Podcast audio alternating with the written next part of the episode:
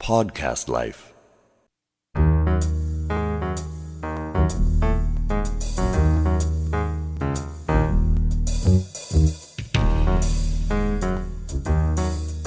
それに本当にシンプルなブイヨンを加えて、そして野菜のうまみをあの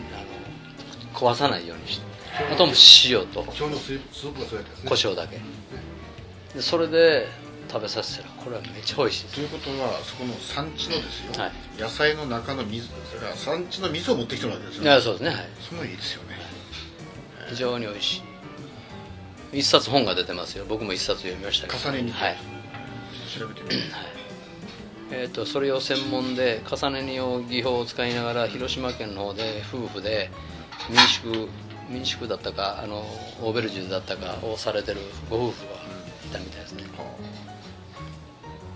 でそれは土鍋でも鉄鍋でもいいんですか鉄鍋でもいいですええよ要は蓋をして蓋を蓋がきっちりできるなるほど鍋でで厚手の鍋ですねということは土鍋が一番いいです土鍋がいいあのおそう米お米炊く土鍋あれね、はいはいありますちょっと深めの、はいあれがいいですなるほで二重鍋なんあのどともう蓋最が後上に出ないですからね、で日の当たりがねそうそうそう柔らかいですちょっよとやねってみようかいっぺんやってみたら、鉄やったらこう日の当たりが強いですからねそうそうそう鉄板の上は土鍋使えんのどうなる使いますか使います使いますけど、沸騰しませんだから反対なんですよ、沸騰しない、だったらそういうのにいいかもしれないじわはいじでわこの前出しましたよね、はいはいあれがその油引いたら沸騰せんいやあのししますけどボコボコにならないですよ、だから肉ちょうどいい感じやったからうんホフェムぐらいのあれやろそうですそうですだからちょうどいいやうちのカレー出してるじゃないですか、あれがその陶器なんですよね、だから熱伝導が低いから、あの焦げないんですよ、で蓋をしてあるからその長さがいいから蒸気が対流してそうそう対流して蒸気が対流して乾燥しないんですよ、まあ多人鍋はあそういう感じですよね要はまあ次はあの若いシェフたちをねどんどんそういう場に出してやっていただいたら彼らがもう出たらやっぱ頑張らんといかんからですね、なでやっぱり見る人があの人をね見てここに立ち寄ってもらいたいっていうのはやっぱり気持ちあるんですよ、はいはいはい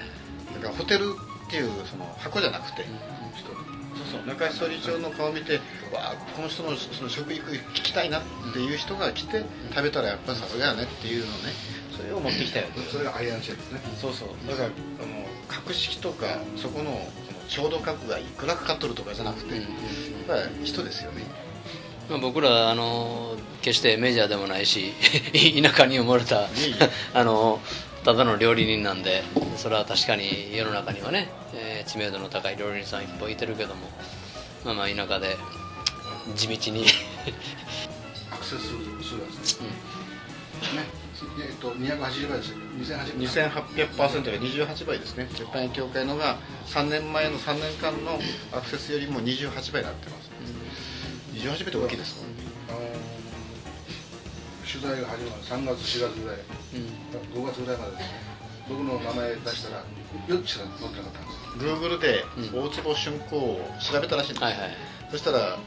4ヶ月前に自分の大坪春光で世界のインターネットで検索できたら4件しかなかったほうほうほう今何件ももう1000もう2000個しました2000個だから私が取材したやつがそのムービーがあったりとか記事があるじゃないですか、それが世界のやつでこうインデックス入ってくるんですから大坪春光という名前で調べると2000件ぐらい出てくるんですよ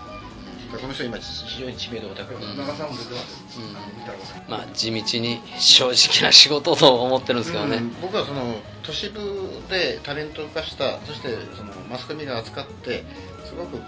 う賑やかにやってるじゃないですか、はいだけどちょっと私信用できないんですよ、うちは20年かかったからですね、うん生産者とつながってそして足運んでるねはい、ですからそう簡単にねいかんやろって非思う常んでのすプけど、ラね、ンですもんね、プはランですもんね知り合いのホテルこういうふうにやったところないですもんねないですねい、休みの日でもやっぱり出ていくことになるんですよだから幸いにね僕はやっぱりそういう趣味があったんでそのバイクっていう趣味があったんでそのバイクで訪れる熊本に行く大分に行くその道中は僕の趣味なんですよもしかしたらもうハーレー・ダビッドソンでいどやんどんハーレーのタイプじゃないんですけど僕はホンダのあのヨヨーロピアンのヨーロピアン、はい BMW じゃないですか BM は次 BM は狙ってるんですけど今水平対空エンジンですよまでね本当に思プいラまシすャフトのあれは吹かすとん前に沈みます、そうですね BM ははいまあ、僕は今シャフトじゃなしねあの逆車のホンダなんですけどね1100乗ってるんですけど、まあ、その趣味があったんでねだからかみさんは高いおもちゃって言うんですよ僕も結構乗り換えてるから高いおもちゃやねって言うけどいや俺からしたら高い高くないで調理道調理道具っ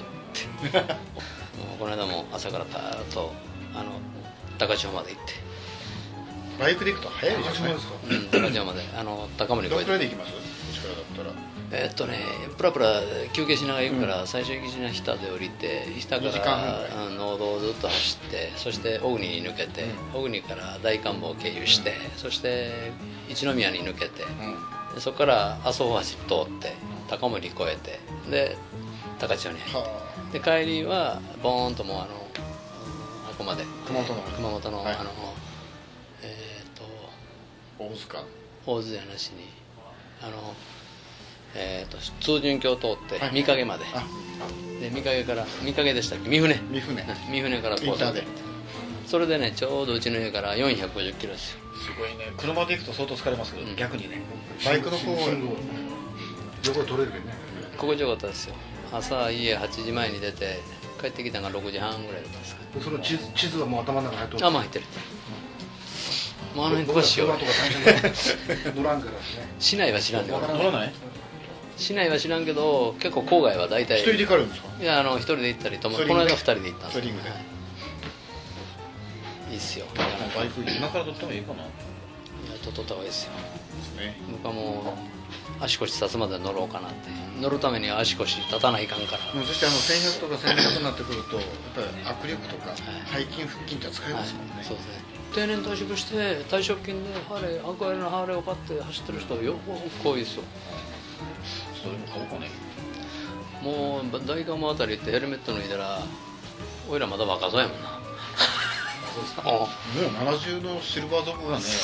ハーレーで30代ぐらいで来てますもんねおいら若そうやまだ時々見ますねあればっか 50, り50代は若造です若そうですよあればっかり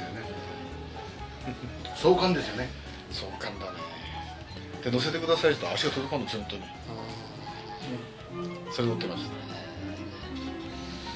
でもスタングとかあとはカマロとかねカマロねましたカマロありましたねそうねだからあたりはこの見せてくださいバイクをあもう僕のは本当にもうあのあれですよあの大したあれじゃないですけどまあまあ綺麗にはしてますけどね、うん、僕はもう休みの日はエンジンかけたりして必ずメンテあのもちろん空冷だけどどうなんですかねエンジンの中のそのクリーンクリーニングっていうのはやっぱさないかんないですかいやー僕のがですね完全にカブを買ってるからですね被ってなかなか難しいですからもう雨の日はほとんど僕も走らないから、だからたまにあのダーッとホースで中をほこりを落としてすそるれぐ今らいのやっぱりバイクってあれでしょまっすぐこの左右対称にビシッとできてるでしょ歪みなんかやっぱないんじゃない、うん、まあでもやっぱり自転車に乗ってる人から見たら自転車は精密機械やけどバイクは精密機械じゃないって言いますよね、なんかそういう話聞きますよね、はい、自転車の方が精密機械って言いますよねうんだからうんそうなんかなと思ったりしますけど、うん、でもやっぱりまあまあもう本当にあの真ん中で切れるかやったらそうじゃないんちゃうかなと思いますよしかしやっぱバイク考えた人も頭いいですね、でも本自当転車まではわかるけどあのね、あのーまあ、さっき言われたそのこのクラッチやブレーキやそして左右違う動作するのがいいんですって、えー年齢がいけばいくほどここに頭にもいいんですよねそのそうですよね同じ操作じゃないこれしながらクラッチつないだりギアそうギアさないからそうですねもう全部が違う仕事でしょ違いますよねそれがなんかすごくいいらしいそして平行感覚が養えでて調理人にもいいかもしれない料理人にもああかもいいですかもねしれないですね年齢だから60以上になってやっぱりメリットはその辺らしいんですよそれとやっぱりストレスっていうかやっぱり爽快な気持ちになるっていうお父さんバイク乗ろう健なん康かに酒やめないかね健康にはいいですよね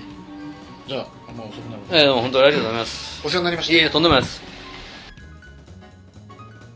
This program is presented by Podcast Lab.